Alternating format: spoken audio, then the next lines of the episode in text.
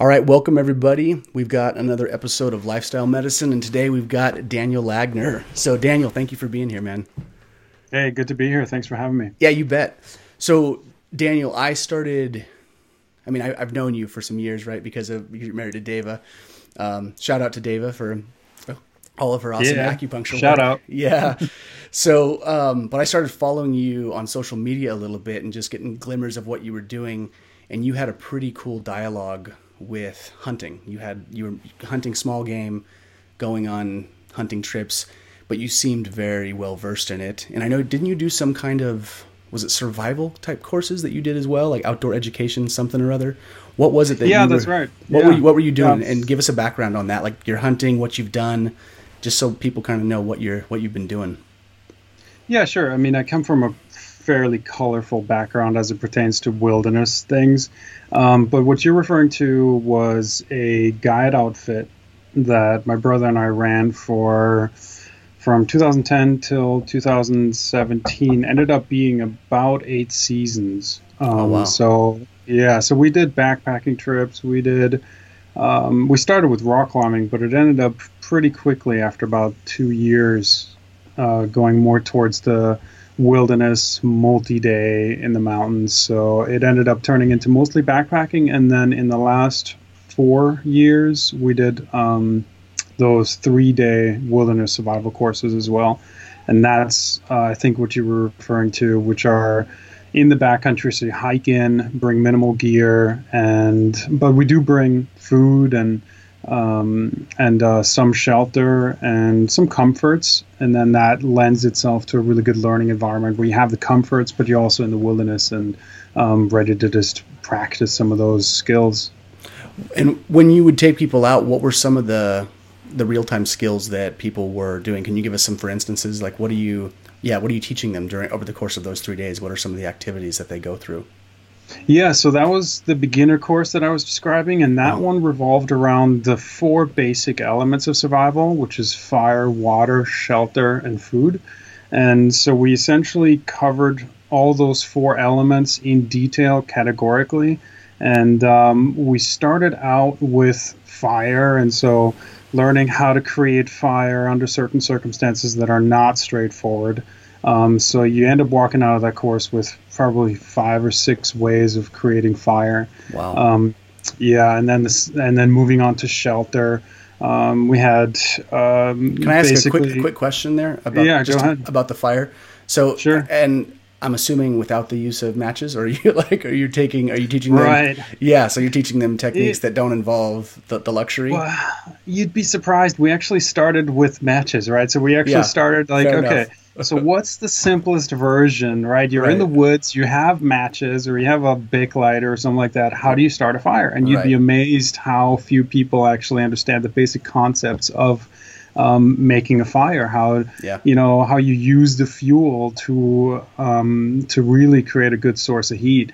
Um, you know, you need uh, some source of tinder to ignite the kindling, to ignite the fuel, and then how do you make that fuel last, and how do you manage that? So we started actually with um, uh, proper ignition sources as we see them in the in the front country, as we call it. Yeah. Um, and then we did move on to more primitive methods. Gotcha. Um, we didn't really deal so much with friction methods, which would be your most extreme version of that, because it takes a long time. You could have your own three day course just for friction fires. Wow. Um, but but we would do demonstrations and indicators of how to how to use those um, friction methods. But we really focused a lot of time on how to identify and acquire the resources that the especially coniferous forest around you are um, uh, are willing to give you. So being able to um, understand the what the forest can offer and how to utilize that to make um, fire, even if it's with a flint or spark um, or uh, or with a lighter if you have it.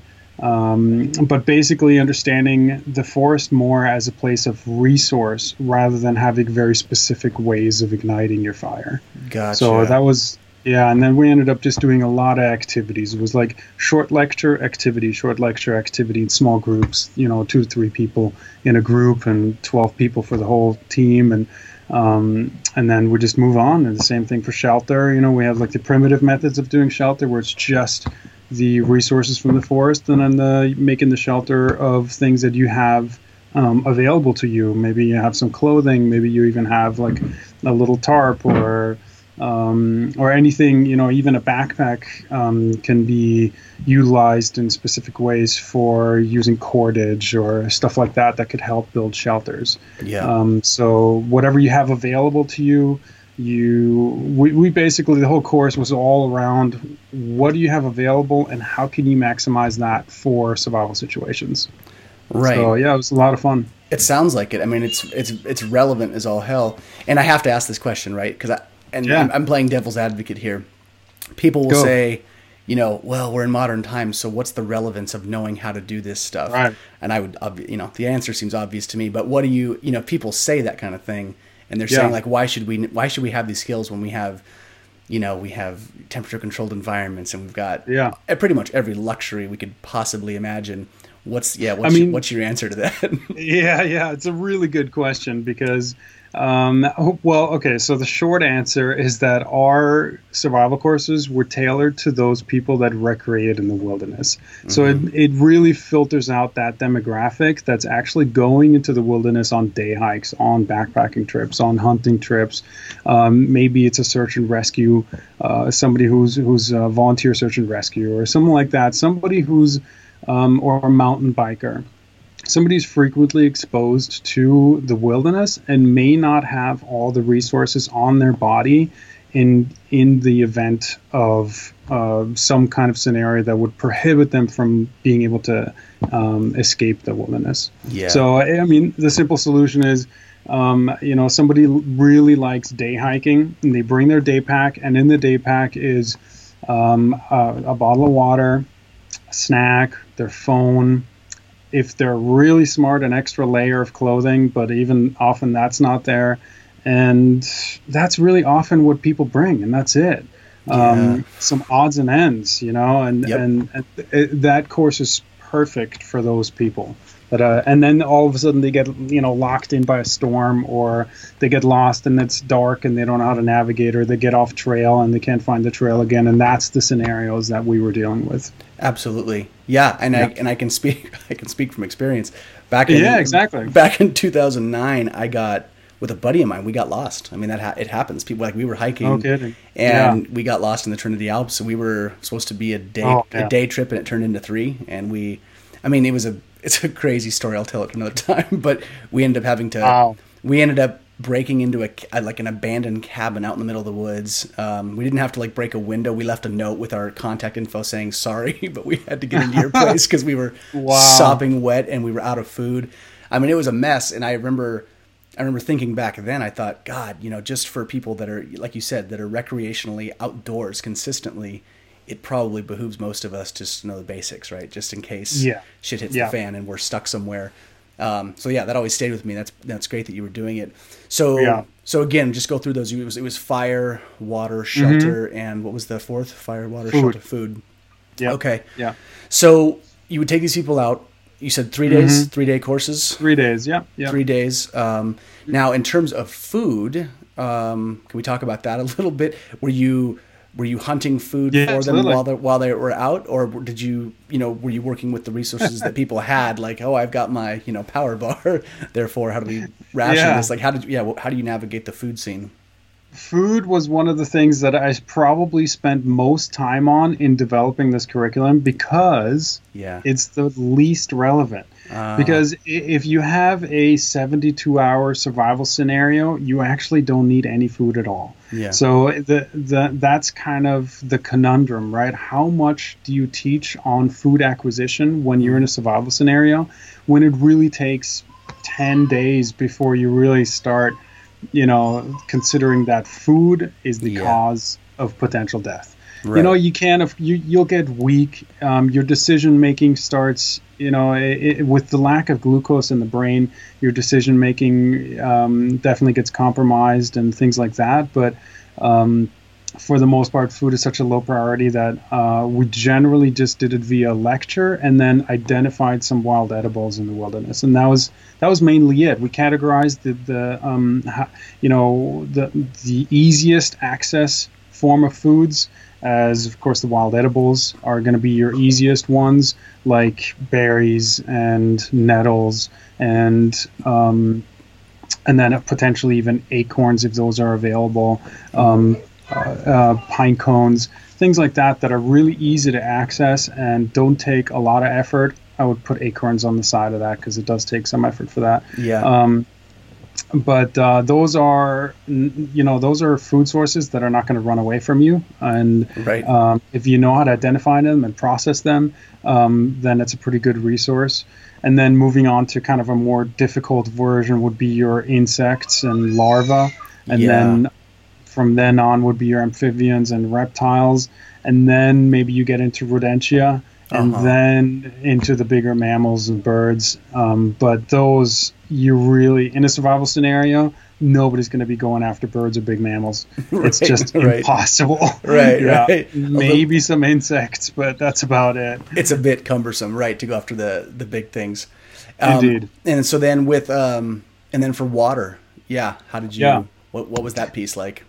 water to me is the most interesting one because um, because you, yeah, I mean, in theory, you could go a few days without water and be Yeah. fine, right? You could, in theory, go 72 hours and not really have any major ill effects. But in about 24 hours, and I've tested this on myself, and in about 24 hours without water, the emotion of thirst is so potent that it can outweigh your um, your thought processes to a point of um, of leading to a very rapid downward spiral of um, initial doubts to very rapidly going to full on despair Yeah. and so it, it's it's really one of those situations that you have to manage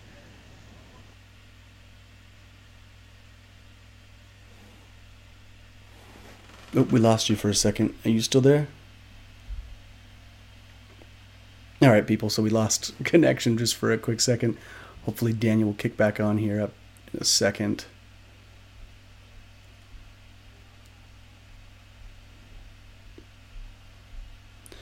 Well, let's see what happened. This is the lovely part of, of live recording. Um, this is the way it goes, people. you're recording a podcast and you're dependent upon the mechanism of Skype, and then it falls apart. But let's see if we can get him back on. There you are. Hey Beautiful. Okay, cool, man. Well, we had we, we we had our first little bump. I had to riff there for a minute. oh man so you were frozen. Yeah, it's all good. This is this is like the way Sorry it about goes. that. That's okay. It's not your fault. It's just the way you know Skype and recording. When you're doing this kind of stuff, you're dependent upon it. So it's okay. It's just part of the part of the package So of dis- distance podcasting. yeah so- yeah yeah no worries um, so you were you were talking about the emotion of thirst, which I really like. Yes. I like that phrase quite a bit because I've never thought about it like that, but that's very much uh, that's it's very true. I would say. And I've done a little bit of dry fasting, just exploring it from the health perspective, right? You know, just wa- no water for 24 hours to see what the body does. And I agree. At 24 hours, there's a very real. Ah, it's not a panic, but there. It, it, I'm very aware that I want water. Like it's very. Yeah. It's different than.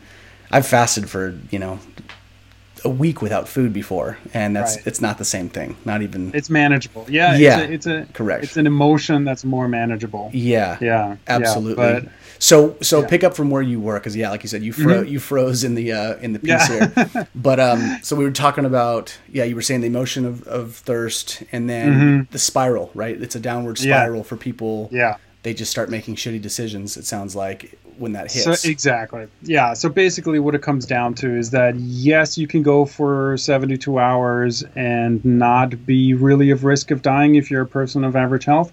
But like I said, in the in, within 24 hours, you can get to a point where if you don't have incredible mental strength and will, then um, you're at very high risk of going to an emotional place that will lead you to despair, and then Oh. that can inevitably lead you to a place where uh, where you could die because of that.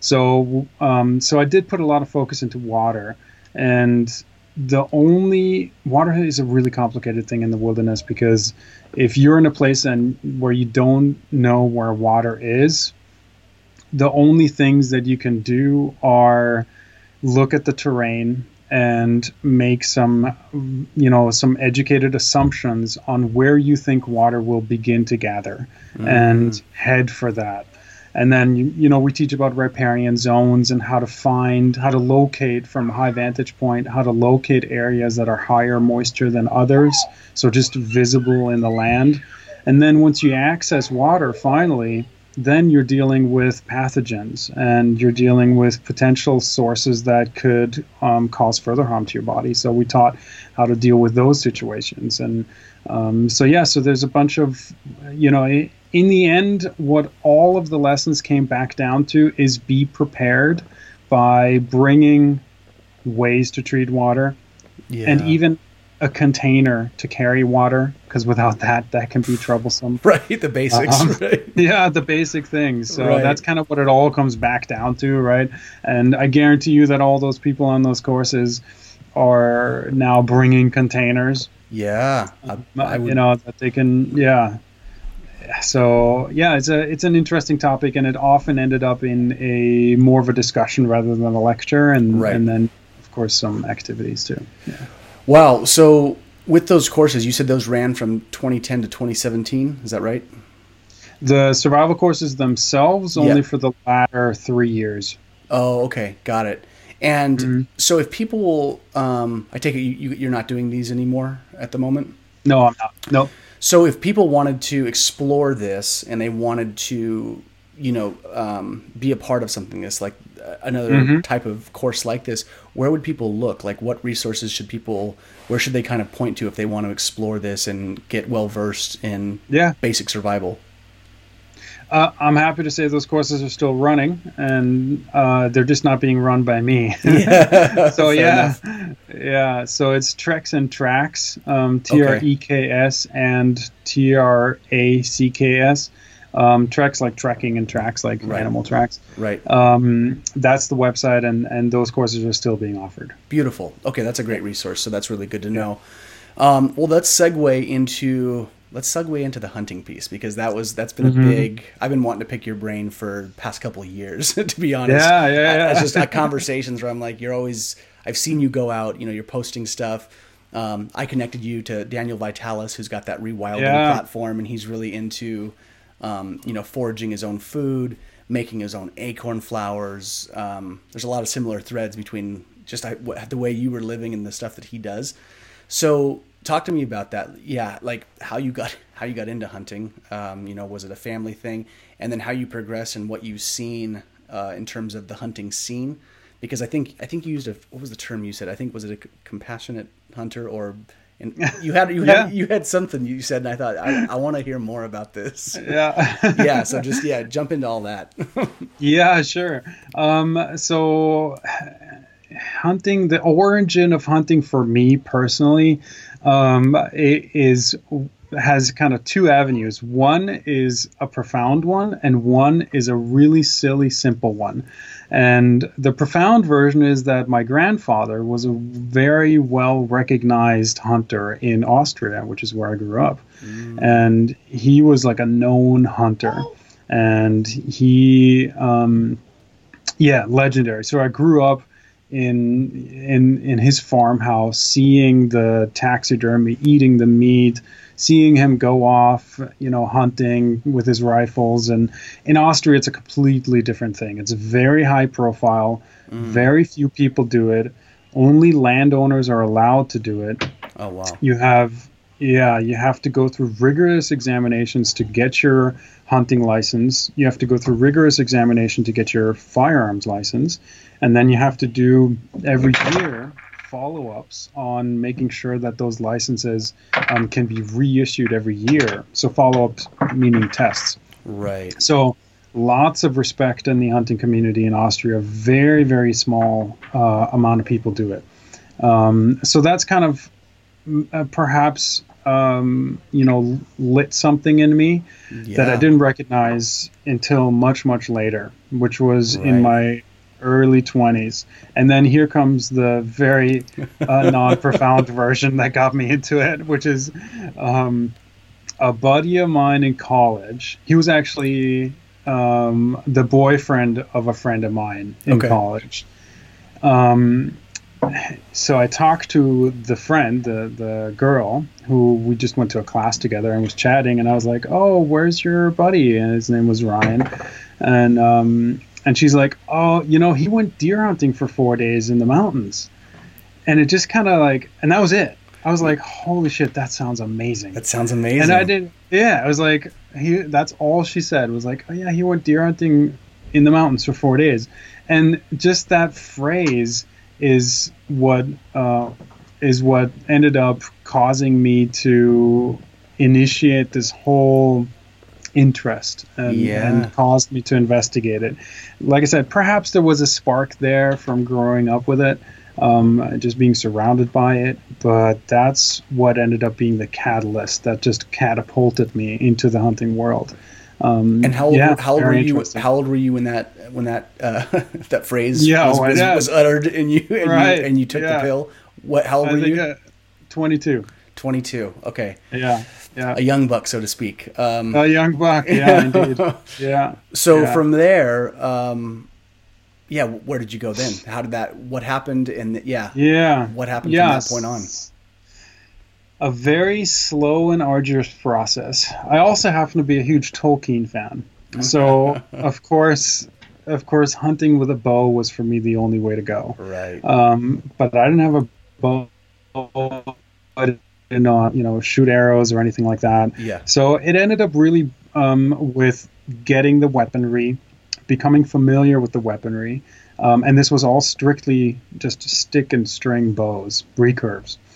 Um, and I would say a good three years passed with me wanting to hunt and considering myself a up and coming hunter without ever actually going hunting Mm. and and it probably took another two years before I consider myself having gone on an official hunt. So from the origin Wow. Eh, at 22, it probably took until I was in my almost later 20s before I really went on what I would call an official hunt. And let me kind of back up for a minute because there's a lot to what I consider hunting. It's not just, uh, and I don't have anybody around me who hunts. I don't have a, somebody who can take me out. This is all coming 100% from my own interest and, and, and drive. Yeah. Um, what I consider like going hunting requires a lot of um, skills, a lot of layers of knowledge, and uh, I really wanted to be well versed in all of those before I would go out and consider taking the life of an animal. And it, this is all uh, so. I have a master's degree in wildlife biology, so I've studied animals. I've dedicated a very large portion of my life to conservation and environmental science as it pertains to animals. Yeah. And so animals are incredibly important to me.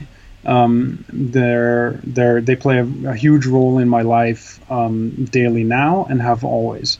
Um, so before I wanted to go out and actually hunt something, it was thoroughly important to me to be um, not an expert, but very well versed in all the layers, and that's Yeah. knowing your your weapons, knowing how to use them well, um, and then having the understanding of uh, the wilderness, knowing how to navigate in the woods, knowing how to um, uh, pack your gear. So being an expert on actually what you need to be out there in the woods for a week, ten days at a time. So you need to be an, a gear expert too. Um, knowing how to manage your food and weight on your pack. Because if you go out there and you're carrying a 50 pound pack and you shoot a 130 pound buck, you're going to have a lot of trouble getting that back. So to say the least, right? Yeah. So understanding those kind of variables, um, and then of course understanding how where to go hunting, based on regulations and zones and licenses and tags.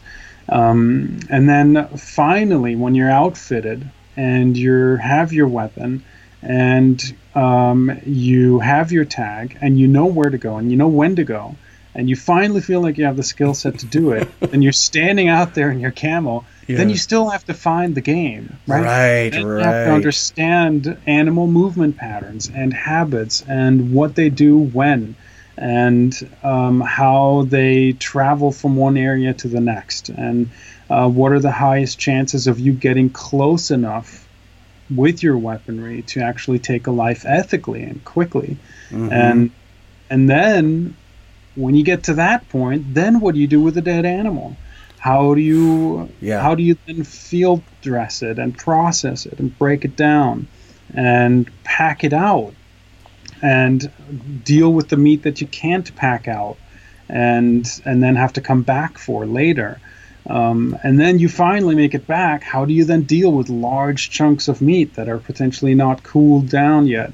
Um, and and how do you process that in your kitchen? How do you make sure that you can actually have that meat be high quality in a year from now, two years from now, three years from now? Right. And then how do you cook it? So like all these layers, right? Like the more I looked yeah. into it, the more skills there were for me to learn. So it really took a long time for me to um, to make it out there and feel like I was actually okay hunting yeah and killing something well it's i mean god right? So just as you're going through it um, i mean i think some of these threads have probably been in people's minds if they're if they thought about hunting and some of them had not. I mean a few as you were saying i thought god there's so there's so much to this that you do yeah. need to be well versed in. There's a lot to consider.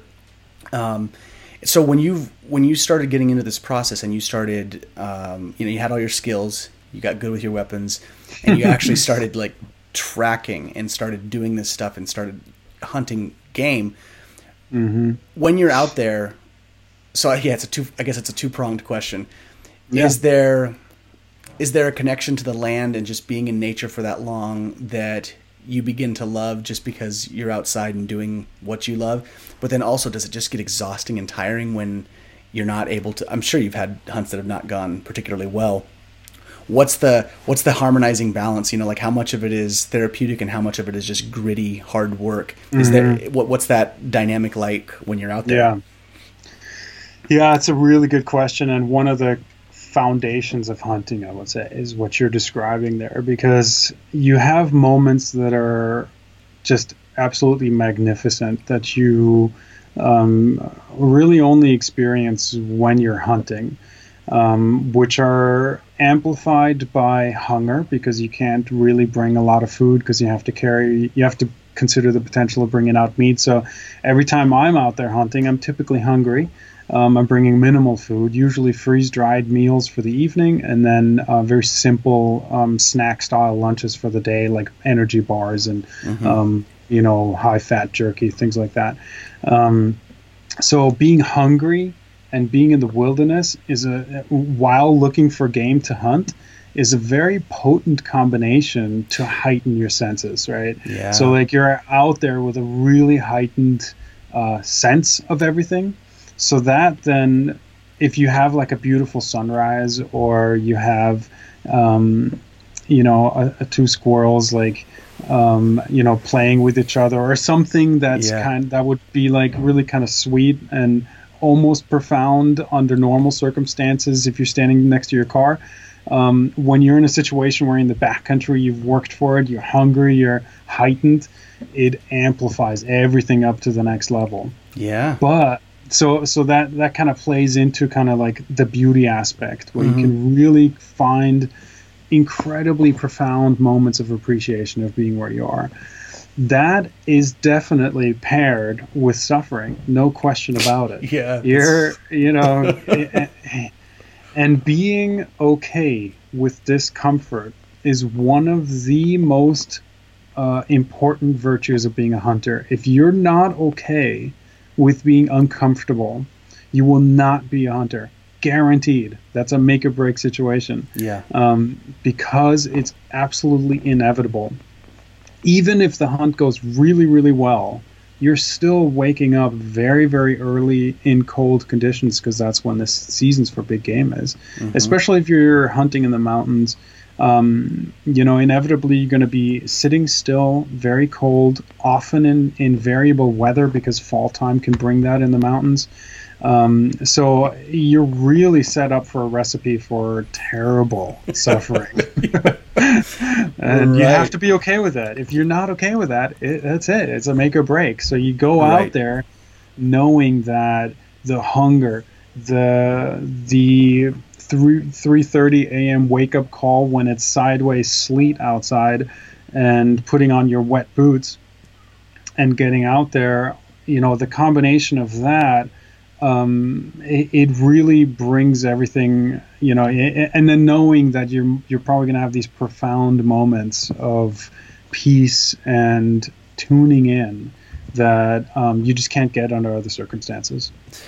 Yeah, well, and so I know right now, like, there's half the listening base is like, "Well, I'm out. like, I'm so not doing this." Right? Like, that sounds horrible. Thank you. Wonderful yeah. podcast, and I'm out now. That's tough. Yeah. But then there's going to be a whole slew, slew, of people like myself, where like it's in, it's intriguing. Right now, it's like, yeah. ooh, like there's some there's something here to be challenged by too, which you oh, know, oh, yeah. like a lot of guys like a good challenge so there's the there's that piece right? There's i can tell right away. It's like oh yeah like this is very difficult. I'm glad i asked that because it sounds yeah. like there's a lot that could go wrong and you're going to be uncomfortable.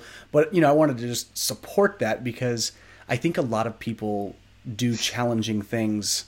Um, you know i would say that adage that you said you know be, being okay with being uncomfortable yeah. that's good in any aspect of life. You know being yeah, being learning how to be uncomfortable in life and being okay with it i think is such a good um, it's a good thing to to practice right just to be in touch with and i think if we can pursue activities that do that for us i think because it's all training right in the in the larger context um, you know i'm not sure do you listen to joe rogan's podcast at all i do so he's sure. talked about that with jujitsu, right? He's like, uh-huh. he's like, it's so challenging, it's so hard. He's like, but you're essentially being mock killed repeatedly through a, right. through a class, and sometimes right. you're you're put into very uncomfortable positions where someone smaller than you uh, just has better skill and, and it's just a terrible feeling to, to, to have that hit you you know so yeah. as you're talking about this it just makes me think about putting ourselves and practicing things that are life-giving and good for us but that are uncomfortable you know there's some merit in that in the in the bigger picture so that's pretty cool so with um, okay, so with the struggles right of of the hunting scene and knowing that it can be really hard and really yeah. difficult. Um, talk a little bit about yeah. So once you've you've had your beautiful moments, you've had your shitty moments. Um, let's say you bring an you're lucky enough to bring an animal down, and you're mm-hmm. talking. Uh, let's let's circle back to that ethical.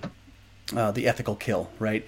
So, yeah. of course, there's going to be vegans that are very triggered, right? There's no way to ethically kill an animal. Of course, there's that whole demographic. But talk to me about what that means to you and talk about the ethical killing piece because um, you're going to yeah. you know, taking a life. What's that mean by your by your standard? Yeah yeah that's i mean you're really hitting the you know one of the heart of the controversies of hunting right? Yep. Um, which which is really it's a great thing to talk about because it raises a lot of really important issues. Um, and even that pertain to other things in our society. Yep. Um, so I love everything about hunting. Um, I love the preparation. I love the gear. I love the weaponry, um, the the wilderness aspect, the um, the field dressing and the cooking and the eating and the sharing. I hate the killing. Yeah. I hate the part where you have to kill the animal. Um, it's the one piece. It's a minuscule moment. Yeah. Uh, almost infinitely small mm-hmm. um, because it has to be a decision rather than you know it ends up being a physical action but it has to be the moment where you make the choice so it's at almost like the speed of a momentary decision yeah um, and that moment is really um, very powerful and hugely emotional mm-hmm. Um, and it's you know and then you have to commit to it um, and and see it through. Um, and it's a really awful piece, you know, that I, to me I really really don't like, but it is a piece of hunting. It's part of hunting. It, it it's the it's the the duality, right? It's um, that's just how it goes. A package deal. Yeah. If you want to be a hunter and acquire your own meat, um, you have to kill an animal, and to do it in a way that is ethical and um, and the most conscious as possible. Um, there are several things to it. One very practical, and that's choosing the right weaponry and knowing how to use it. Right, Mhm. very practical thing. I, ch- I I killed a deer with um, a recurve bow one time, and I immediately bought a rifle. And to me, uh, and this is an argument that I love having, um, and that can be argued, and I value both sides of the argument. But um, I'm I, I feel very confident that a rifle with the uh, precision and the amount of force um, and the damage that it does internally in a body um, are going to be a faster way of death. And mm-hmm. that's one of the things you have to consider as a hunter. What is going to so i- i- your if we unpack your question Yeah. a little bit and we dive into this uncomfortable place Yep.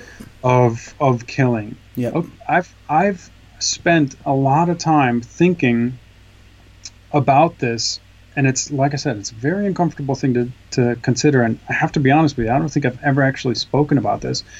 What will kill an animal the quickest way? Yeah. and you have to think about a lot of things there. Mhm. Um, so, how is it going to be unnoticed so that there's no stress to the animal? How is it going to happen in the most precise way so that Yeah. whatever whatever thing that you're firing at that animal will land in its body in the correct place and create the most amount of damage while still keeping some meat intact. It's another Mhm. consideration I always do as well.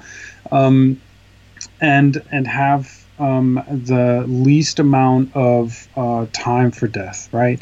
Um, so those are the things that I've I've considered, and with that, I've gone to rifle. I'll never kill a, you know a, large animal with um, with a bow anymore Mhm. uh, because I don't feel like it does it as quickly as a rifle. Um, so that's that's one of the pieces. Yeah. Um, and then, of course, the other is that every every time you're in a position while you're hunting where you're able or you have the opportunity to take the life of an animal, that is, you see one, you're close enough um, that you can never, ever take a shot unless you're 100% confident that that shot will kill the animal. So that means there's um, potentially brush in between you and the animal. Mhm. Uh, you don't have a very good way to rest your weapon so that you have a still shot. Um, you know, those are some of the considerations for making a clean kill. yeah. So yeah, it's a lot to think about. It really is. I mean, it's it's um, it's a it's a it's a big topic, right? There's a lot. There's a lot. There's here. a lot there. There's a lot Yes. here. Yeah. I mean, I feel like th- there's so many, and it's a metaphor for a lot of other things. Like you said, it's very poignant in terms of the relationship between other things in our society, how we think about things. And I think there's this there's this big right the contention which I can understand. You know, I was vegan for a while. Um, it didn't work for me. I was vegan for I think a year and a half or two in my early twenties. Um, oh wow. and I, I did it. Um, you know, I went back to eating meat, and this whole notion of of taking. I think there's the piece. If we eat meat, there's a reasonable, and I've talked to a lot of people, people that do eat meat.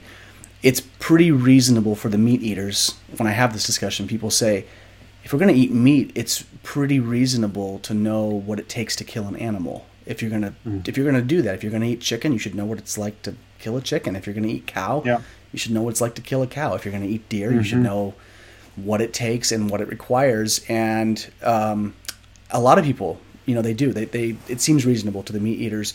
I had, you know, the first time I, I I had never seen a chicken slaughtered up until about it wasn't that many years ago. I saw it happen, you know, from beginning to end, and it was done quickly. Um, and I remember watching it, and I remember just thinking, God, it's so gruesome, you know, just watching an animal be killed. It, it was fast, um, Yeah. but you know, putting it in boiling water for a second to pluck the feathers, and you know, taking the gallbladder out and just gutting it and tearing it apart, and you're just like, Jesus Christ, brutal. Yeah, right. And I felt bad, Brutal. and everyone was just you know like, oh man. And the guy that was doing it was just very, like you said, very skilled, knew exactly what Mm-hmm. to do. And an hour later, we were eating it. It was chicken soup. You know, we were Yeah. having chicken, and I remember everyone was eating it, and everyone was like, wow, this is really good. But there was also a level of reality to the meal. There was a certain level of acknowledgement, and it wasn't just like everyone was all shits and giggles, right? There was a presence. To, there was a presence to the people eating the food because we had all watched it uh, be killed. So I think there was a there was a certain level of gratitude that we all had, and it actually made me. I don't know. It, it, it made it more of a. There was more presence. That's the best way I can say it. I just Yeah. felt more present for the meal, more grateful for it, and um, and and we all thanked the chicken. I mean, there was definitely that Right. piece, like thank you, chicken, you know, for Yeah. for giving your life so we can eat. So when you you know what do you what do you say? I mean, I, I'm sure it's not. You've probably had this conversation. You know, the people that are diehard vegans, right, who are just like mm-hmm. taking life as cruel in any capacity, right, mm-hmm. Mm-hmm. and they they argue from that place. How do you navigate that terrain? Um, and I know you're not like on a political stage, you know, defending this, Yeah. and you know, you're not like this huge public figure who's you know Mr. Hunter of the world. But when you've had these conversations, you know, person to person, how do you navigate that that dialogue? Like, what do you say, Yeah. and how do you yeah, how do you keep your stance? Like, what do you yeah, what do you do? Absolutely, yeah. I mean, and honestly, I love talking about this. Yeah, me too. Um, it, it, because it, ha- it it's a very potent, controversial topic. There's Yeah. no way around it. Yep. Um, yeah. So, so like like you were saying, you tried to be vegan for a while. It didn't work for you. Yep. Um, I didn't even get to that point. I, I love eating meat. I, Yeah. It does um, really good for me in my body. Mm-hmm. Um, and like 97% of Americans, yeah, I, I'm there with them on uh, being a meat eater.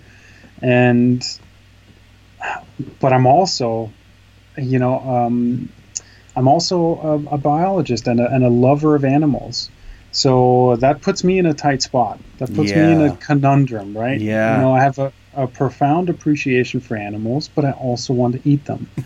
and Right. I recognize the health, right? So it, it's a tricky place to be with, to be as a person who considers those things, right? Yeah. Um, so the things that I would say are one that, like I said, I love eating meat. Yeah. The healthiest way, and by healthy I mean uh, most sustainable um, for environmental purposes, um, the the quickest, most ethical way, um, and the quality of meat and the life of the quality of the life of the animal. There's no question that if you're going to eat meat, the best way to do it is by hunting um, because you're going to you're you're not supporting a commercial industry of raising animals in a terrible industry, right? Yeah. In, under terrible conditions, etc. Sure. Um, we all know that story. So Mhm. you're not supporting that. Right. So you're not putting any infrastructure or money towards into that direction. Um, you know the habitat and the environment that that animal lives in because you're standing in it while you're searching for that animal. right. You know how the kill happens. So hopefully, if you do it ethically, um, then um, uh, then you know it's going to be fast and humane. Um, you know, for I would say um, the death of an animal uh, in the circumstance of hunting are uh, time wise from when the shot is fired to when it's completely dead. Um, you know, always you know less than 30 seconds. Mm-hmm. Uh, it's it's really a matter of, of seconds, and it has no idea that it's going to happen. And that to me is the big piece. Yeah. Whereas in commercial meat industry, that's not the case, right. um, or for the most part, especially for the Yeah. larger animals. yes. So the ethical killing piece, um, and then once the once the animal becomes meat after it's dead and has been appreciated, um, then it only passes through my hands. It doesn't pass through hundreds of other hands that have packaged it and put it in, you know, into other you know packages and then froze it and then transform trans Yeah. you know, put you, you know what I'm saying. You know, Yeah, and the then processing, broader, right? the, all the processing, the Who large the large have- scale processing right yeah, and how much time that takes, and you know, um, all the all that stuff goes away in the hunting process. So it passes through two hands, right? Mine, right and and it goes directly into my refrigerator. Um, so, in short, if you're gonna eat meat, you know, hunting is gonna be the best way. yeah A vegan will say, well, don't take the life of an animal. yeah Um, just don't don't do it. hmm And I mean, that's one of the more. Th- this is an area that it gets a little bit blurry because, un- unfortunately, um, and what I wish would be a little bit more common knowledge is that for us to acquire any food, if it's meat or not, many animals die. Um, Wheat fields and corn fields are full of life, including deer um, you know, ground nesting birds. You have um, rodents. You know, um, m- many many rodents. You have um, deer that fawn their young there. You have um, all kinds of life that happen in these um, huge agricultural areas that uh, that die, and and it's shown by those machines that harvest wheat and corn and soy and things that we all appreciate as as vegan foods. You have um, vultures and birds of prey traveling behind these machines because they know that when those machines harvest that that those plants, there's going to be um, a lot of you know a lot of dead animals there as well. right So that's one of the pieces that I think needs to be understood as well is that that um, animal death is incredibly widespread, unfortunately, yeah. And it doesn't just apply to people who eat meat. and this is this great points really good points. And a couple things come up you know this, this has been brought up i've heard this in conversation when people talk about this um, that and this is a hard one right Building, It is. building a hierarchy right? People will say well like an, animal life is you know it's it's you know it, life is life and you know you shouldn't take it ever. And i you know i'm always brought back to that thing of like i would say like i kind of disagree. I don't want to say that i'm superior to a cow but I, on some fundamental level i would say like actually i am. If, if someone said a person is going to be executed or an animal. You know i, I would very quickly say I, i'm going to go for the animal. It's just the human life is sep- is a different thing. It's in a different category than that. But then immediately right then that snowballs into you know you know i'm an oppressive patriarchal male who just wants to dominate and kill. And therefore you know what i mean? And things that that you're immediately put into that category and it's like like you said it's a gray area. It's not just a black and white. And um interesting point too daniel vitalis who i think uh, you know you've looked into a little bit he was vegan for many years. And he started to become uh, he didn't feel well right? The, the, the, a lot of the typical i would say by long-term standards people who do veganism um, he fell into that category. He was getting pale. He was cold all the time hungry all the time had lost a lot of weight didn't feel particularly good didn't look particularly good. And he um, and he said he what he kind of got back to was he realized um, he said there were no like what Weston Price talked about. Um, there's no multi generational uh, vegan cultures in the world like five, six, seven, eight, nine, ten. Oh, really? Ten generations. He's like, there's they don't exist. There's not a single multi generational culture, especially like indigenous. You know, you know Mm. that are at their roots. Um, he said they don't like they don't. It's never happened in history, right? Yeah. There's never been this thing where people have excluded animal products to the point where, as a philosophy or lifestyle, it's almost like a product of affluence and you know of modern of modern times that we can even do that. I mean, I remember traveling in different parts of the world too, and like the idea of veganism to people in those parts of the world were like, "What? Like, why would Yeah. you? Why would you do that? Like, you want to starve? You want to? Do you want to? That doesn't even make sense. You know, it was such a weird luxury, sort of, that they Mhm. got. That, that if you have, if there's enough money and processing of foods to, you can make, you know, fake plant foods kind of, Yeah. and make them taste like meat. They were like, I guess, but otherwise, you know, it, it just doesn't make any sense. Yeah. So with this, um, I really liked your point, though. I want to touch on that. You said that so the ethical killing, right? The ethical mm-hmm. taking of life, which is a very difficult thing to think about, right? Um, I love I love animals, and that idea of make basically it's you know ending it quickly, right? It's like you could definitely argue, right? It's not ethical to kill, but if you're gonna kill, then within right. that within that bracket of killing, there there is there is some there's a spectrum there of um, it being more compassionate, right? And and yes. and it um, the animal suffering less, right, or less duration of time. So let me ask you this: in a lot of the native cultures, when they would bring an animal down, they would pray. That that was very common when hunters would go out. Native Americans, I read about this when they would take the buffalo down, which was a huge staple um, of their diet, and when they would take the buffalo down, it was immediately the first thing they would do was gather around the buffalo, say a prayer. They would bless the bear, bless the land, have gratitude for it, and then from there they would, you know, begin to process the animal. So, um, have you? I guess when you do when you do take an animal down, either internally or externally, do you do anything to acknowledge the life of the animal? Do you have any kind of process that you go through? Do you say something to yourself? What's that like?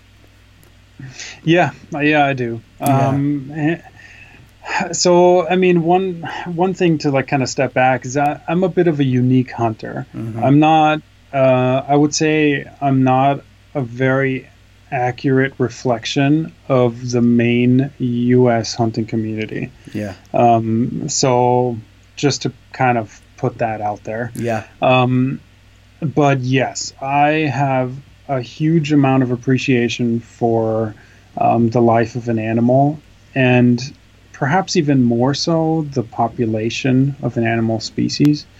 Um, and when an animal, when I walk up to a dead animal, I always lay my hand on the on the animal and I just give my thanks for its life and that it has now become food that will feed my family. It's it's short. It's never more than 15 seconds, mm-hmm. um, but it's always a moment. Always, always, inevitably. It's yeah. almost like automatic, mm-hmm. um, where I just give my appreciation, and I'm a very scientifically minded person, mm-hmm. um, and um, I don't I don't believe that um, that animal is now running in the fields beyond in the universe somewhere mm-hmm. far away. Mm-hmm.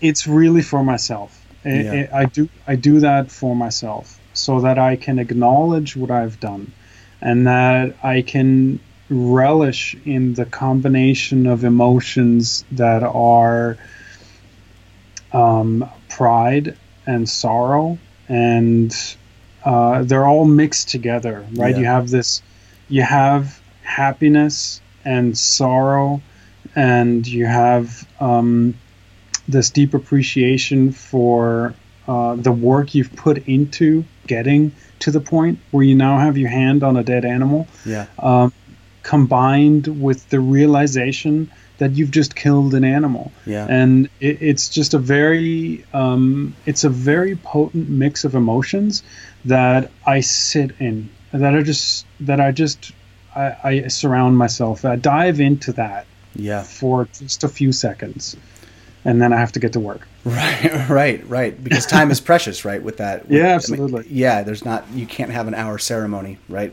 Right. Uh, yeah. Um. Well, so, I. The second question to this is, uh, yeah, and maybe a personal one for you, but have you, when you first started doing this, did you have a point where you cried uh, ever for taking an animal? I have one time. Yeah. Um, it, I haven't. I'm not a crier. Mm-hmm. Um, so it's just you know I, I don't um, I don't cry frequently. Mm-hmm. Um, so uh, I actually don't really cry very much at all. Mm. Maybe I should try doing it more. yeah, um, it's good for probably you. healthy. It, it's very good for you. Yeah, yeah. yeah. Crying's good. Yeah, yeah. yeah. Um, so I took it upon. I, I, was wondering if this is going to come up, and it and it has. It has. Um, here we are. uh, here we are. Um, last year, 2018, I took it upon myself I made a long decision, and, and my wife, Deva, bless her heart, Mm-hmm. has talked to me a lot about this before that decision was made. Yeah. Uh, during the decision making process, I want to hunt a bear, and Mm. that's that. It, it was a long process, Yeah. perhaps years, but consciously, you know, subconsciously, but consciously, um, it was many months of should I, shouldn't I, and then going through the controversy of, well, why would I shoot a, a buck, which in my opinion is one of the most magnificent animals in the woods, Mm-hmm. and I would hesitate to shoot a bear. Mm-hmm. Or why, and then why not just talk about why would I shoot a squirrel? Mm-hmm. but then not a bear. Why would I value a Right. life of an animal in a different scale, especially when you're talking about large animals like Right. deer? Um, so I delved into kind of those controversies. I, anyway, to fast forward a little bit, I, I, decided to do it. Um, I got um, I got a tag and went up north to Mendocino into the Trinity Alps. Um, and I did a lot of homework. Um, I did a lot of work when I got into the field, and I ended up finding and killing a bear. Mhm. And um, it was it was a really hard hunt because I was on my own and I was quite remote, and um, it was a heavy animal, Yeah. clearly. Um, and it was a fairly dangerous, um, you know, event for me to partake in Yeah. and after I did my normal thing and and I felt you know kind of calm about the whole thing and then when I so I had to I had to field dress the animal there and, and I had to do two loads back to camp which was this very steep hike back to my base camp Mhm. so I had to I had to pack the animal in two loads back to base camp after the luckily I shot the animal in the morning, so I had all day to process the animal down, Yeah. do everything really consciously, and take my time with it, and then bring one load to base camp, come back, pick up the next load, bring it back to base camp, and have everything there. At around 9:30 at night or so, when I sat around the fire, the whole thing just set in. That um, uh, maybe it was a combination of going through the decision process of actually killing an animal. Um, maybe it was my emotional relationship with bears. Mhm. Maybe it was that bears eat blueberries and scratch their backs on trees, and so do I. You know, maybe it's this relatability. right. Right. Whatever it is, you know, I don't know what exactly it was, but yeah, I, I cried heavily that night, Yeah. um, alone around the fire. yeah. um, very intense, you know, very intense uh, emotional experience for sure. And why, I still don't know. I still don't exactly know why. Yeah. Um, but yeah, definitely have shed a tear. Yeah. A lot. Yeah, yeah. One, and I asked um, uh, a close friend of mine who has hunted a lot of deer. He said, you know, for the first three years when he got into hunting deer, he had a very similar relationship the way you have with bears, right? He, you know, there's an affinity there um, Mhm. for for the deer, though, in his case. And he said for the first three years, you know, he would only hunt because I was actually surprised to hear how long like an entire deer lasts. It's quite a bit of meat, you know, if it's a it's a big Mhm. animal, and he was just feeding himself. Um, but the deer he would take, he said the first three years, every time he'd take the deer down, he would cry. You know, it was just part of it. He said after three years, it Wow. it kind of got out of his system.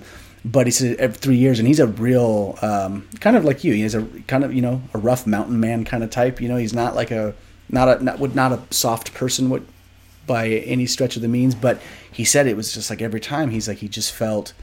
He said part of it was um, yeah there was a reverence, a respect, and he said and just the harsh reality of killing something. You know, he said it's Yeah. it's ugly, it's bloody, your hands smell like blood. Your you know stuff gets on you. It's a messy process. It's it's just very ugly when you're in it. And I was always uh, surprised by that. But he said after three years, then he said he, he still said his prayer, you know, over the animal. Mhm. But the, the Yeah. tears stopped. But it took him three years, you know, for also It's intense. every deer Yeah. that he took um, during that time. So when you're out, um, yeah, let's talk about that. So you're tracking an animal like a like a like a bear.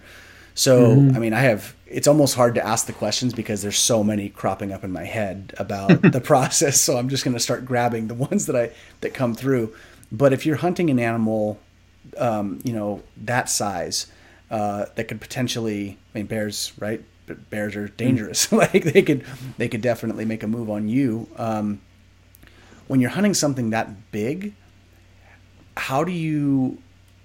Yeah, essentially, when, how big was the bear? The bear that you took down, how big was it?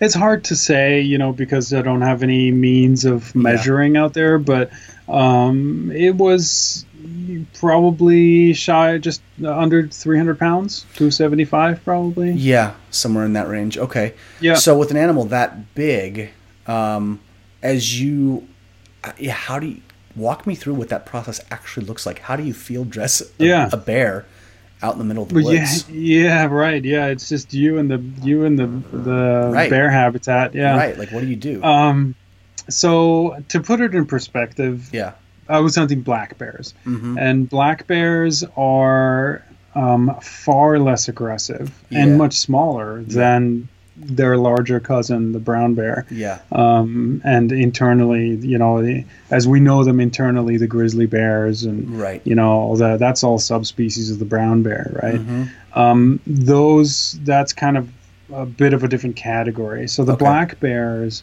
um, they're a lot safer to hunt Mm-hmm. That said, they could really injure you quite a bit if you're not yeah. careful. Yeah. Um, the circumstances of risk are that you um, approach a bear that has cubs, yeah. um, and it's it doesn't see any other way of protecting its cubs other than injuring you. Mm-hmm. Um, which admittedly is rare that one you have to find that situation and then two you have to be in a situation where the mother the sow is then so threatened by you and has no options of escaping other than hurting you. Right. Very rare for that to happen. Yeah. Um, a, another one would be you approaching a bear that's on a food source um, potentially, it has come across another dead animal, or it has killed a fawn, or something like that, and mm-hmm. you come across it. Um, or you've injured it, and it isn't dead, and you're approaching it. Right. Other than that, there's really no circumstance where you have to be at risk. So it's not gonna yeah. it's not gonna hide behind a tree and attack you. It's not gonna um, see you and try and hurt you because it feels threatened by you. Gotcha. Um, they're definitely fleeing animals um, that don't want to have anything to do with humans if they can if they can help themselves. Yeah. So you know, let's let's keep it in that kind of perspective. So sure. in, in, those circumstances, yes, I was out there alone. Yes, I was in bear habitat. Yeah. Um, but really, the risk of me getting attacked by a bear were very, very, very low. Okay yeah that's good context so um, yeah that kind of puts yeah. some some of the i mean the, yeah, the natural innate fear that i felt for you i was of like course, damn like yeah. yeah. it's like wow man um, okay so once the animal so the black bear you know you've taken the black bear um, down and then when you approach it and you realize it's dead what's the 1st mm-hmm. thing you do like what do you actually what's the first step in taking dismantling that animal yeah. that size it's it's the same thing you would do to a squirrel um, you know, it's all very applicable uh, to similar animals. Of course, the nitty gritty changes based on the animal. So, you know, um, a black bear has a very thick hide. Mm-hmm. Um, a squirrel has a very thin hide. Um, but the initial process is to get it into a position where you can where you can process it.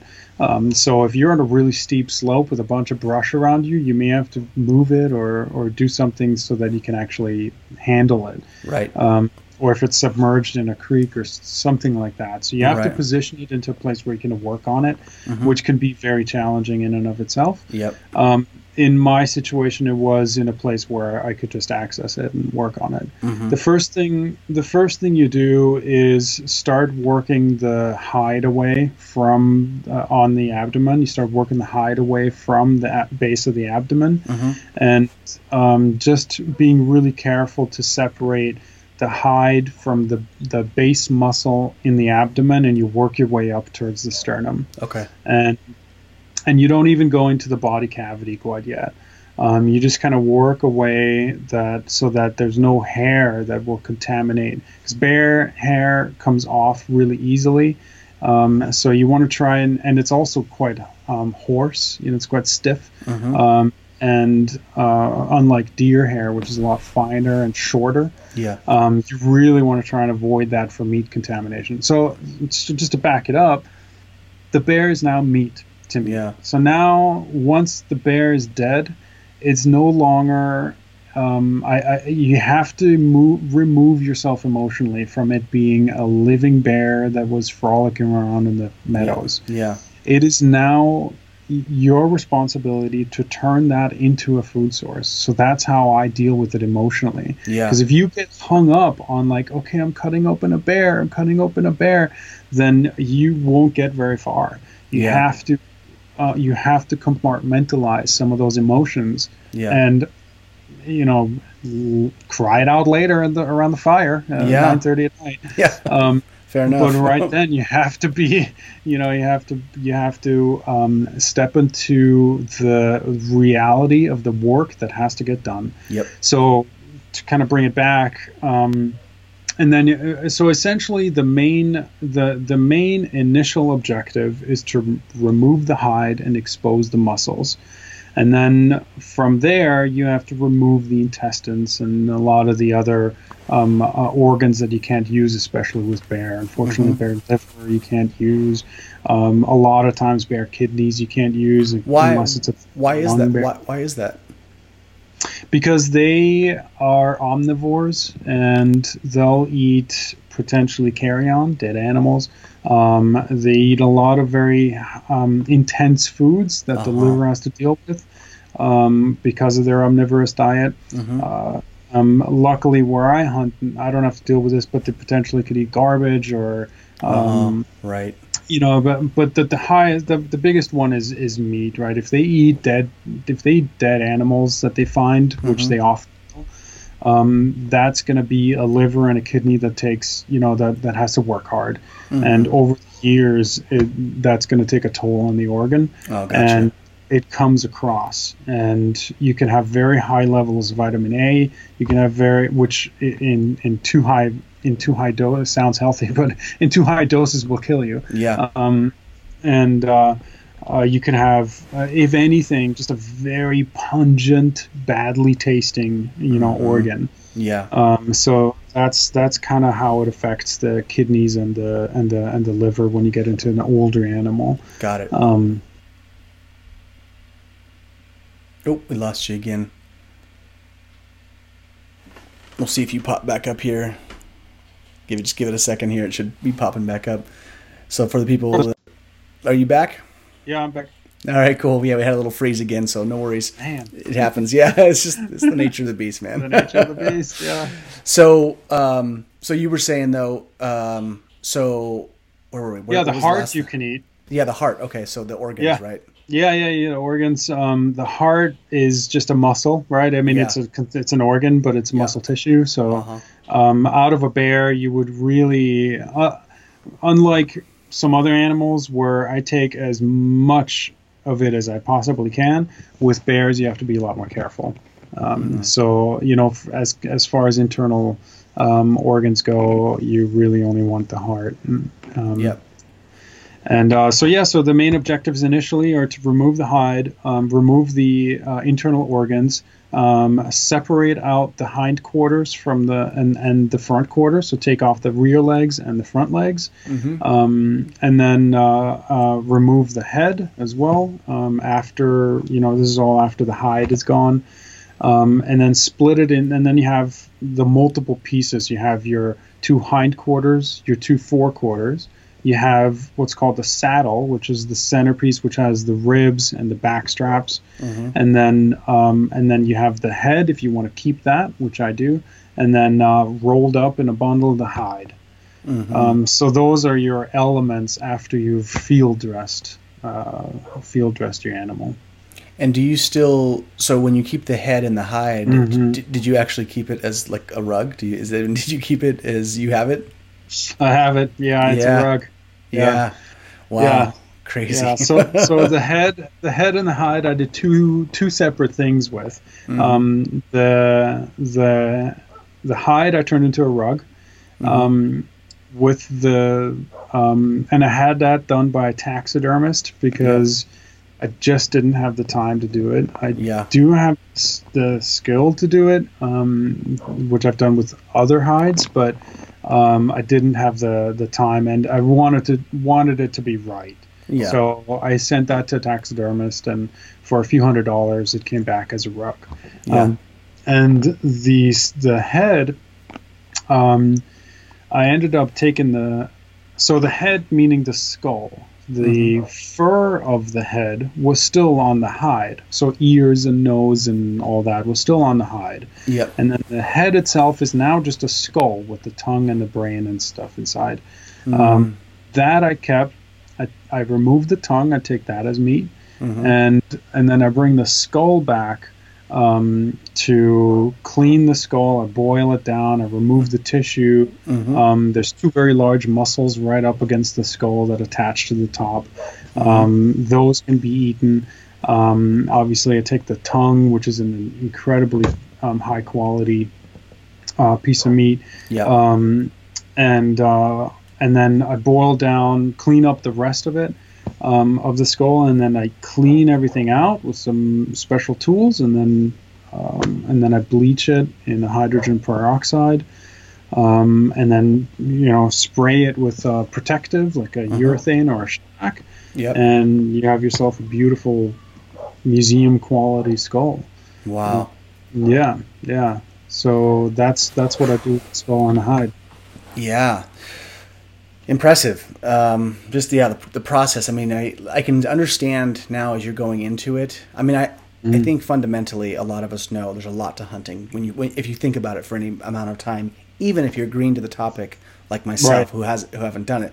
I think it's even as you project into it, you can see there's a lot. But as you're talking about it, there's so much, and I can see why it took you so long. You said it was years, right, before you Years. even went out and thought about like okay i'm gonna you know go out and do this um, so when when you t- when you're doing this and you um, the, the carrying it out part that's the part that always I, i've i've seen people there's a couple questions that come up when you're bringing an animal out of a hunting scenario right you've you've taken the animal down um, so there's two parts to this question one what do you actually carry it in back to base camp? That's one part of the question. And then two, I'm thinking about the stuff that these animals probably come into contact with. I'm thinking ticks, I'm thinking poison oak all over their fur, that kind of thing. So those two questions, how do you Yeah. how do you navigate those two pieces? Yeah, we're getting into the, the we're getting into the weeds, so you speak. Yeah, so to speak. Uh, Yeah. Like the realities. Yeah.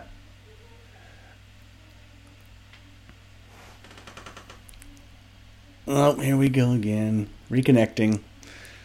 Sorry, viewers. This is the way it goes with Skype. Uh, there we go. Hey, you're back. All right. I have no idea why it's happening. This is like it never happens Here this we much. go. But, but so Yeah, the two the two so- pieces in the in the weeds. You said. yeah, in the weeds. so what do, what do you do? Yeah. How do you? So, the do you do? carrying the carrying out piece is the simple part Okay. because um, you put the the meat into what's called a game bag, which is Okay. It's a glorified pillowcase essentially. It's like a nylon sack with uh, drawstring um, that allows the meat to have aeration but no access from bugs. So flies that lay eggs. Right. Right. um, so then you, you take those and you put those in your backpack or you strap them to the outside. That's just, that's the kind of simple reality of carrying out meat. Um, the other part is luckily um, simple to deal with, but you got to have a stomach for it because, yeah, a lot of these animals, especially in California where it's warm and brushy, and Yeah. you know they are. I mean, there are some serious parasites out there. Um, So yeah, lots of ticks, um, depending on where you are. Um, you have uh, um, bot larvae that live, uh, you know, bot flies Yeah. that lay uh, Under yeah, the so skin, right? In the in our case in California, it's actually in the nostril. So they lay an Oh, egg here, and then the thing, wa- yeah, it's pretty gnarly.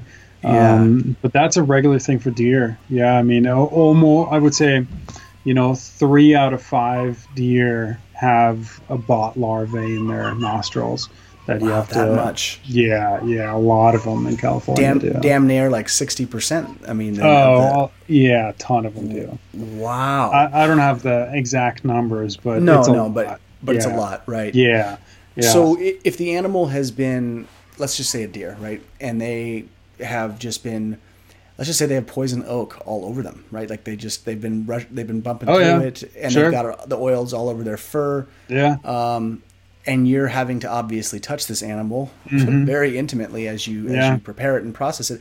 How do you not get the poison oak all over you? Like, what do you do to avoid that, or do you just eat the shit sandwich and come back rashed Right. out? Like, that's a good question. Actually, I don't react to poison oak, so I wouldn't know. oh, lucky you! I don't. I don't know so, if I do either. I've never had it, so I don't know. But uh, Yeah, but I, the the way I would deal with that if I were very sensitive to poison oak is um, putting donning gloves, and you may even Uh-huh. have to don elbow gloves. You know, uh, gloves that come all the way up to your elbow, and then just and then you have to. You and I'll do this um, when I skin an animal. I have two separate knives usually Uh-huh. One knife that I deal with more on the outer surface, uh, with Uh-huh. there's hair and things that I don't, like glands and things that I don't want to have involved Yeah. in the meat, and then um, a knife that I use on the inner surface. And that's the Ah. kind of stuff you'd have to do to, to um, you know, to take the measures to keep yourself separated from create a Right. barrier between those kind of things. And ticks, yeah, you got ticks crawling on you. You have fleas, so many fleas. Um, you know, Yeah. jump they jump all over you and i mean the the um a buck i shot last year in uh, the big sur mountains um i mean there i must have come home with 200 flea bites and it wasn't so much because of the animal having fleas itself it did but yeah. the whole area there were just fleas in the bushes and i mean it was oh, just really? Yeah it can get really awful And where was where was that again? in the Big Sur Mountains. So Big like Sur. Okay. yeah, so if you're Wow. basically driving, you know, Highway One, the Big Sur windy, beautiful Yep. road, and you look to the ocean and you turn your head and you look uphill, like Right. those are the Big Sur Mountains. So they're Yeah. up up in there, um, which are actually quite intense hills. Uh, Yeah, very yeah. steep, rushy, and it can get very Gnarly terrain. Yeah. Yeah, Very beautiful, but very rough. right? Yeah, yeah, yeah. So with the, I mean, I asked the question right, just from coming from like you know a health practitioner background. Right, So sure. Mm-hmm. Lyme's disease, ticks. Yeah. Uh, I mean, a lot of people would be like, oh shit, you know, like there's ticks all over you. So Mm-hmm. how do you, yeah, like how do you navigate that? I mean, do you worry about that? Do you um, take any precautions to, you know, protect yourself from from the potential tick burrow? Like, or do. Sure. you just, or do you just kind of, yeah, roll with it? Yeah, you just have to be really conscious of it. I mean, uh, the, the I don't have a lot of experience with this firsthand. Um, I've had a ton of ticks in me. Luckily, I've never had an issue with it. yeah. Um, but what I would say is that those ticks that cause Lyme disease, you never know the tick was there. When I'm dealing, typically when I'm dealing with ticks, I have them crawling all over me because I'm Yeah. touching an animal that has them crawling all over it. Um, Right. So I'm very well aware that there are ticks everywhere. So Yeah. that alone gives you enough, you know, knowledge to just, you know, be conscious of, of that. So when you're done with the work and you've eliminated the, the tick, you know, you've skinned the animal and Right. all that's aside and you're now in the clear, then you take your time and you just do a very clear observation to make sure that you are tick free because you know you've just had the exposure. And, right. And then you, you keep monitoring every few hours and make sure nothing feels weird, nothing's funky. You keep looking, you know, and just make sure. So that I think that alone helps a lot. Yeah, and does that and, and by the tick check does that just mean like strip down naked and assess? Like, Later. just make yeah, Yeah. Oh, yeah. just make sure make sure there's nothing crawling For around sure. anywhere. Yeah, check the belt lines, you know, and just the the ankles and all the typical access points that you might have. Um, it, when when I'm dealing with it, it's mostly like the armpits because I'm dealing with it from the hands first, you know. Right, right. So they might crawl up your sleeve or something like that. But yeah, I mean, I've never from hunting had a tick in me. The o- only circumstances I've ever had a tick enter me is is from the times when I'm just in the woods, you know, Yeah. unknown to me that it's actually.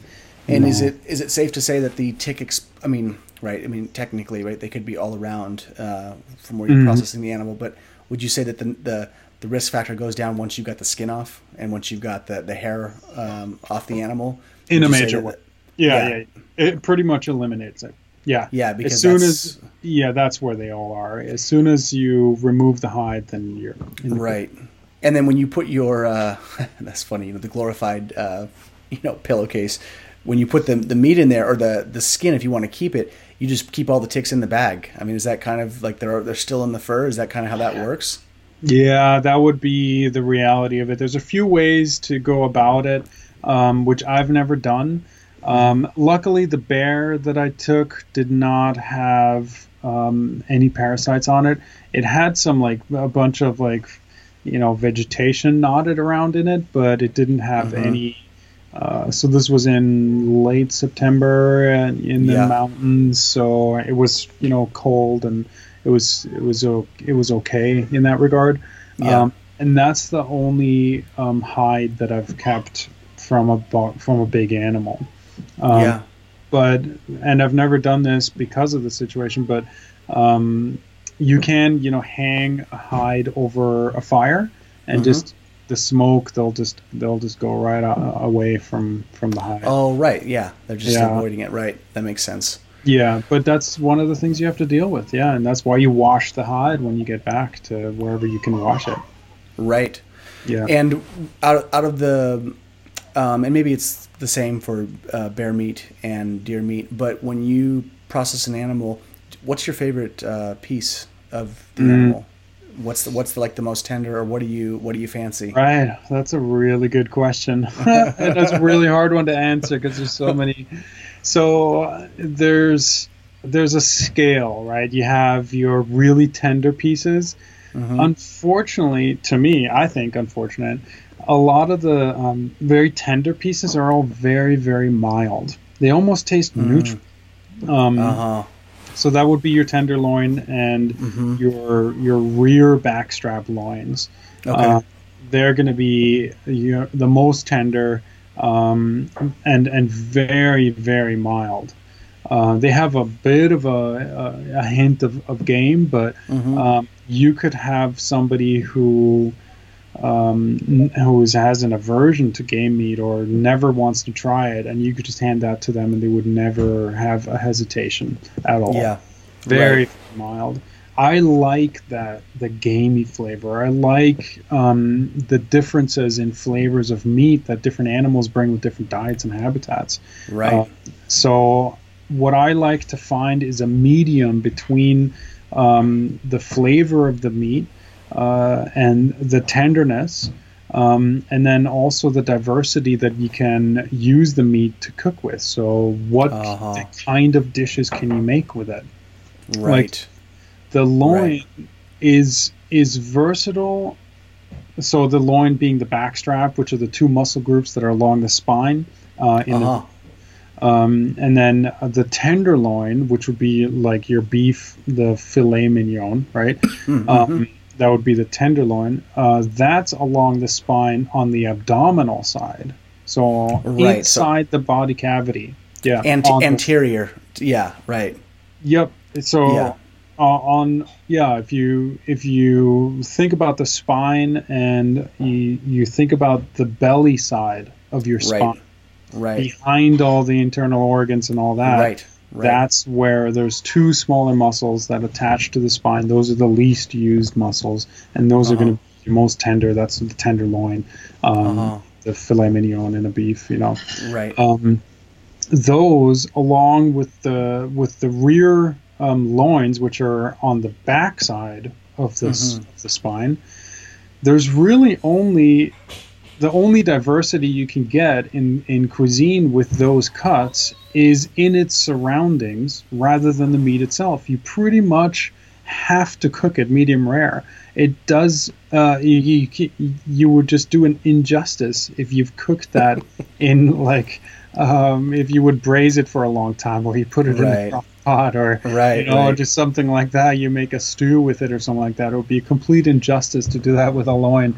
Um, Yeah. extract. You really have to keep it intact as you know something that would be the equivalent of um, say your wrist halfway up your elbow you know and roughly that kind of width and you know dimensions. You take Yep. that chunk and you you just have to sear that to a, a rare or medium rare and then you can add sauces and you can slice it into medallions and do you know add things and tr- create dishes that way.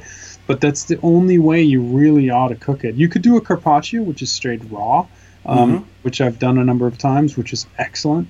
Mhm. Um, but again, you just have a very mild cut. Um, to me, the favorite cuts are are from the leg, from the upper leg, um, Yeah. because they're still tender, um, not as tender, but they're still tender, and you can cook them in a bunch of different ways. Um, Uh-huh. you can cook them slower you can yeah, and they have more flavor and a little bit Mm. more what's called what i would call a grain so Yeah. you have like fine grained meat um, Yeah. which would be your loins and then a bit more coarse grained meat like um, you could compare that to um, like if you had a New York strip steak, that would be like a very fine grained meat. And then if you had, um, what's that Irish, uh, a brisket, right? Oh yeah, brisket. yeah. brisket that would be more your coarse grained meat or Yeah, uh, like sure. Flap steak or um, Mhm. something like that um, uh, so there's a bit more of a coarser grain to the leg meat and um, you can make steaks out of that you can cook that slowly and and um, you know you could braise it um, and it has a bit more of that mouth feel um, Mhm. and um, something to work a little bit. Um, and it um, it gives you an immense amount of diversity and, and it has that gamey flavor a little bit Right. uh, that that you but not uncomfortable in any way just a, a, a hint of it just enough Right. to make you realize this is not beef or pork So right. yeah. Right. so though I would say the the um, upper leg meat would be Yeah, like the spot that what you what you Mm. like. yeah So, what do you think about people? Like, and this is the question, right? Like, for me, the answer I have a bunch of, I can list off a yes in my head, like why this is good. But what do you think in the larger context, right, of of hunting, um, being willing to explore this whole dynamic, right? Getting out there, doing this. What do you think is is the benefit? What's what's the benefit of of Yeah. hunting? That's a great question. Um, yeah, can can we just do like a repeat on the podcast and start with the time wise and just like have another because there's uh, so many things to talk about. But to me, Yeah. the most Yeah. important piece, to me, the most important piece is conservation. And what I Mhm. mean by conservation is wildlife conservation, is being able to support wildlife populations so so that they can thrive in their natural environments. Mm, And what's often misunderstood or forgotten or not taught is that it was, and this m- may sound controversial, but it actually isn't. It's quite factual. Hunters are actually the reason why North America has such an incredibly um, healthy wildlife diversity right now. It's in Hmm. in the 1900s. Um, market hunting was rampant, right? Everybody there was no there were no seasons or tags or hey you can Right. only take one animal or you know anything like that in the Right. late 1800s 1900s. Um, and market hunting, uh, you were allowed to just kill something and sell it, right? Market hunting, um, and it was rampant, and it nearly wiped out North American game species to extinction. And then a few players like Teddy Roosevelt and um, uh, s- several others um, came in and said, "Wait a minute, we need to implement some. Uh, we need we need to implement some regulations to allow for these wildlife populations to come back. Let's Mhm. limit this and that. And right. um, it was also at the same time national parks were created, and it all happened all roughly sure. at the same time.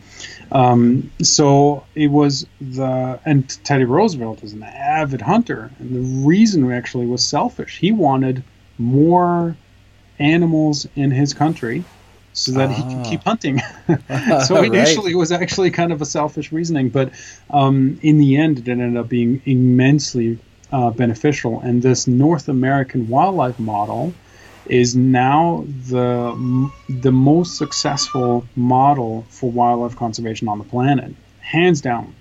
There's no other country that comes close to being able to reflect the kind of rebounds we've had in wildlife um, that that through management, careful management and conservation strategies, um, that all has been driven um, initially by hunters and then now mostly by hunters, and it's through um, several avenues. One is when I buy a license, I buy a hunting license, I buy tags, right? I buy a, I buy two deer tags because that's all I'm allowed. I, I, get a small game tag, I get a bear tag if, if it's applicable, I get a mm-hmm. wild pig tag always.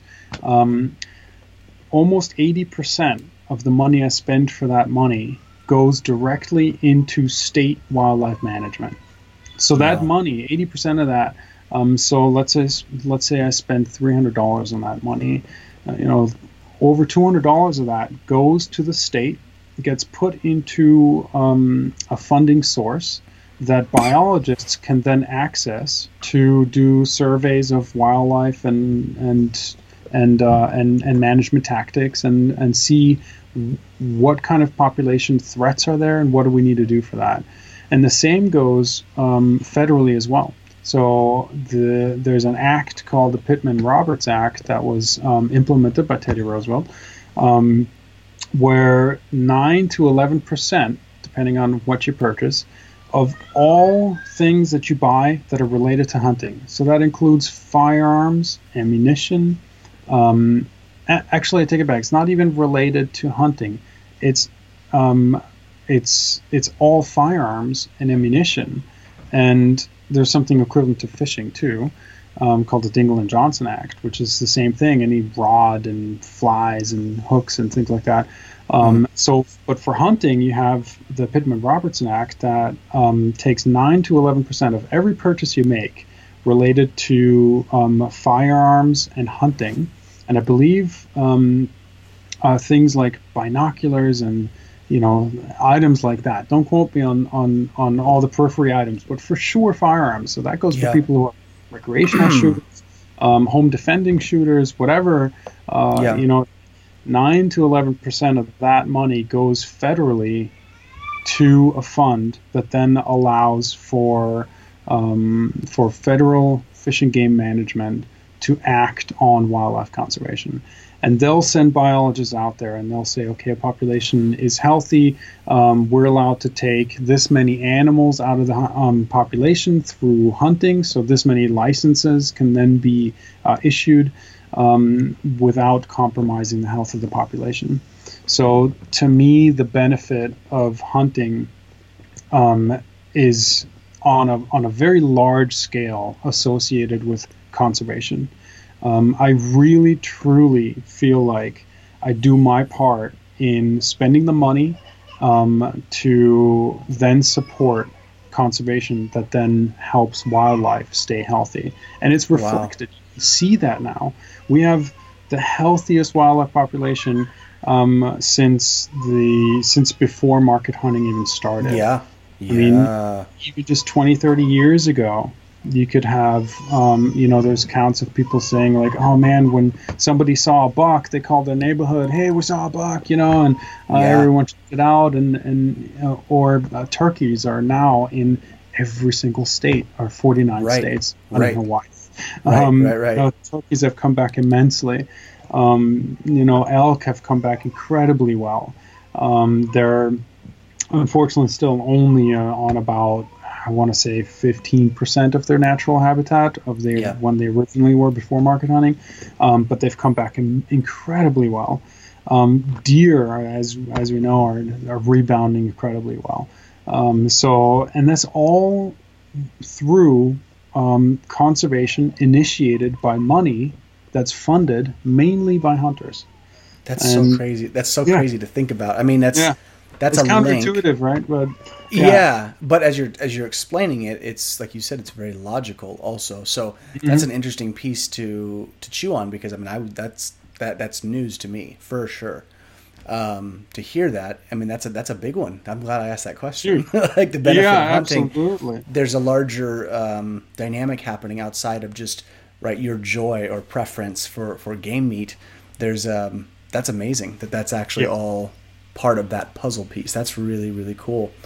Well, so when you when you are are hunting, um, the other logistical piece to this that, that, I'm I'm just curious, and maybe some other people are as well.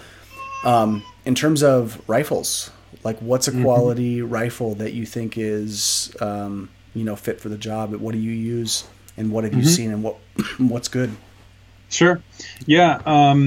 As far as rifles go, you really want to first ask yourself the question what is it that you want to hunt?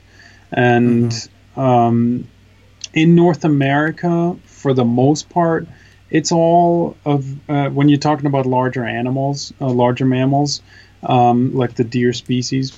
Um, you're all kind of within a similar range. The exceptions would yeah. be a moose or a very large elk. Um, mm-hmm. That would be on the upper range of the size that you have available. And of course, if you're interested in hunting brown bear, um, then that's kind of its own category because that's an immensely large animal. Yeah. Um, but uh, there are several calibers that work incredibly well. They're all roughly um, uh, the similar kind of quality, and it really is a preference thing depending on how. Um, it, it might just be like what somebody told you is a better one than the other. They all do the same trick. Um, and they're essentially they start at what's called a 270, and the 270 is um, that.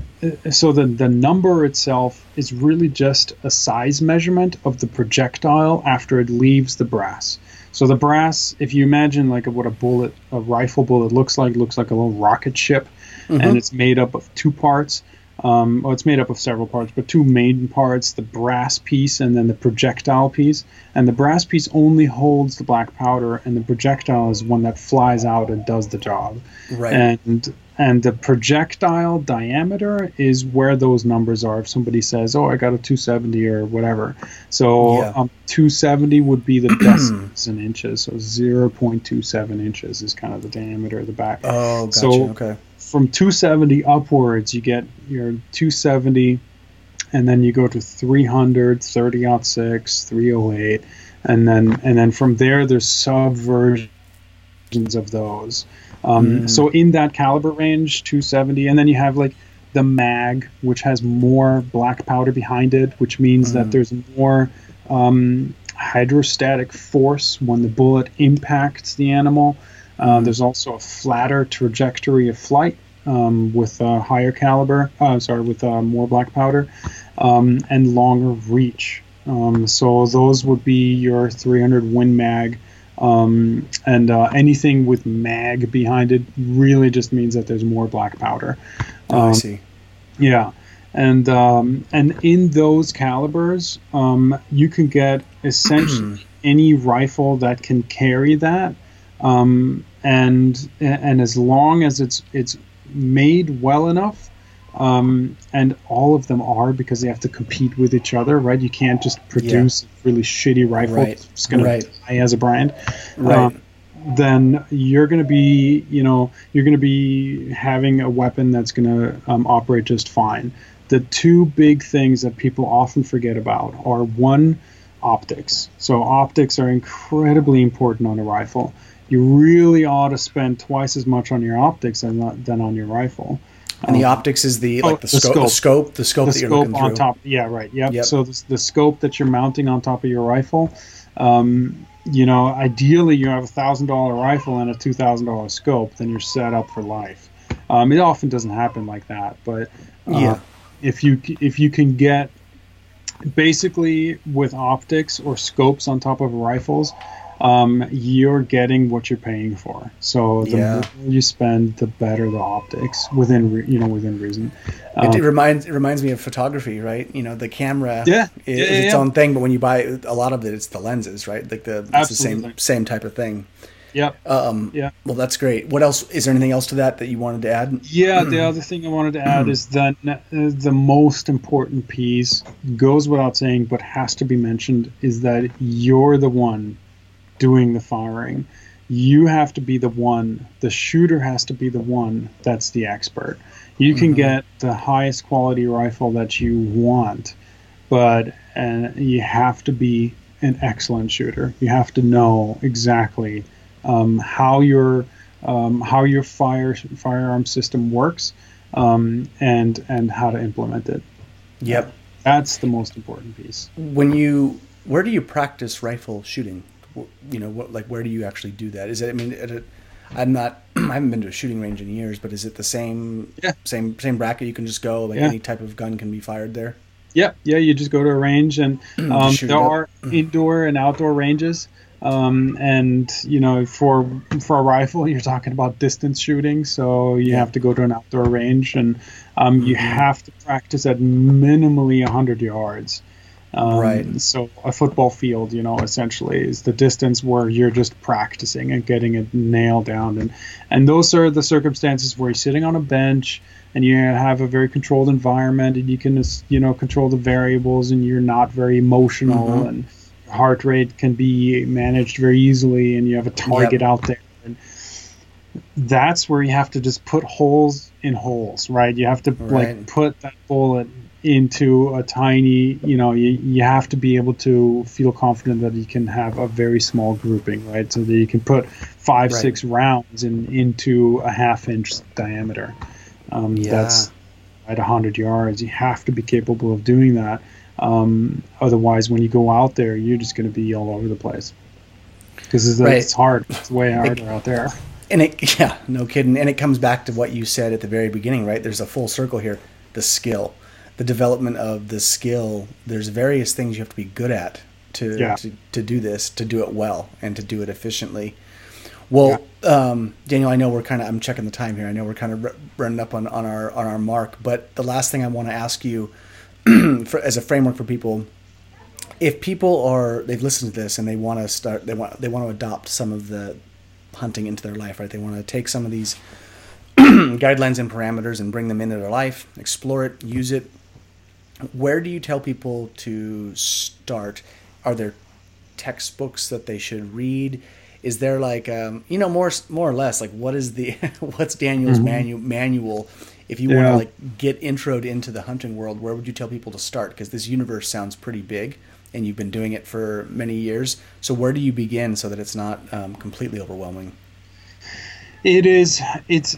Uh, it's un, inevitably going to be overwhelming. Um, Yes. Because there is so much, and it Yep. is. It is such a. It is. This is one of the reasons why I love hunting so much. There are many, but um, it is such an overwhelmingly large task to be a good hunter. You have to, like I mentioned, the kind of the list of things you have to be good at. You know, like the the wilderness component navigating in the woods and, and understanding what it takes to be safe in the woods, cons- you know, with some survival situations considered, um, and uh, the gear that it takes to be safe in the woods and how to use that gear, um, and then knowing how animals behave. Um, knowing your your firearm, Right. uh, knowing all the regulations and laws, and, and where you can go at what time, and which license Right. to get when, and how to apply for those um, and then getting out there and then when you get a game you know you get a game animal down what do you do with that? Um, the field dressing and all that stuff. Um, and each one of those categories um, has its own subcategories that are you know Yeah. difficult. You could spend time on each one of those items. Um, once when you if you want to enter that world which Yeah. I encourage anybody to do. The best way to access it is with somebody who knows what they're doing. Yeah. If you don't have that, you have to, you know, if you don't have that, I did not. Um, I entered the world with no knowledge and nobody know, telling me what to do. And I was stabbing around in the dark like a buffoon for years. and so um, it oh, takes a great. long time. yeah, it, it, it, it, was hard work. So if you don't have that, assuming you don't have somebody right. that can just give you the guidance, yeah. um, the best place to do that, to, to get out there and, and uh, get familiar with hunting um, is going to be um, reading up on some books. And the best resource that I've come across um, that's contemporary and, and up to date now is by an author called Steven Rinella. And it's just called The Complete Guide to Hunting and Fishing. Uh, yeah. Or is it just. No, I think it's just The Complete Guide to Hunting. I love his show. I love his show, The Meat Eater. Oh, the Meat Eater. Yeah, yeah. yeah, it's a TV show. It's a great yeah. show. Yeah. Yeah. Um, so that's an excellent book, and he talks. um, he talks a lot about what gear to get and mm-hmm. how to how to observe an environment so that you can find animals um, yeah. with your binoculars and just kind of basic things like that. Um, so reading up on that, and then finding an area that you want to hunt and sticking to that area. So, you know, you, let me back up. If you have good resources and you have the money to do it, go on a guided hunt. Go yeah. out there with a guide. Um, it's often uh, if you go if you're in California, if your listener if your if your listeners are, are in California, yep. um, the cheapest way to go on a guided hunt would be a pig hunt you could probably mm-hmm. find one for seven, eight hundred dollars, um, and that way you get to go out there with an expert. They can, you know, help you out. They can show you the ropes, um, and uh, and that's one one kind of catapulting way to just kind of jump into the whole like killing and and managing an animal after it's on the ground piece. Right. Um, that said, you have to, of course, already be a shooter, right? You have to understand um, your firearms. But starting with that a good book and just reading up and just getting the yeah. intellectual piece into your brain and just right. understanding what it would take to do it. Um, and then finding a piece of land that you want to hunt. So finding a national uh, national public land that's a national forest, land um, could be a state park where hunting is allowed. Um, so some kind of uh, public access land that you're like, okay, so this is two hours from my house or an hour from my house. I can access this, and then go out there and familiarize yourself with what kind of animals are out there, the trails, and knowing what it takes to be in that environment, um, and just get out there and look for animals, because nothing happens unless you know how to find animals. You got to yeah. know you got to know how to find an animal, and that can be very, very difficult because most of the animals you hunt don't want to be found, and they have very, very, very high senses and um, know exactly how not to be found. Right. Um, so that is that is a very big challenge, um, and then so fi- you know getting a book um, getting out there and and uh, exposing yourself to the in- environment and the habitat of the game that you're trying to chase, and then get your weaponry and get familiar with right. it. That would those would be the, the first three things that I would recommend doing. No, that's great. that's a great baseline to start from because I think, yeah. um, like you said, it's inevitably going to be overwhelming. I mean, obviously, you can tell inevitably. From, from from that, but it's a good place for people to start should they want to orient themselves to this to this topic, you know, into the, yeah. the, the, process.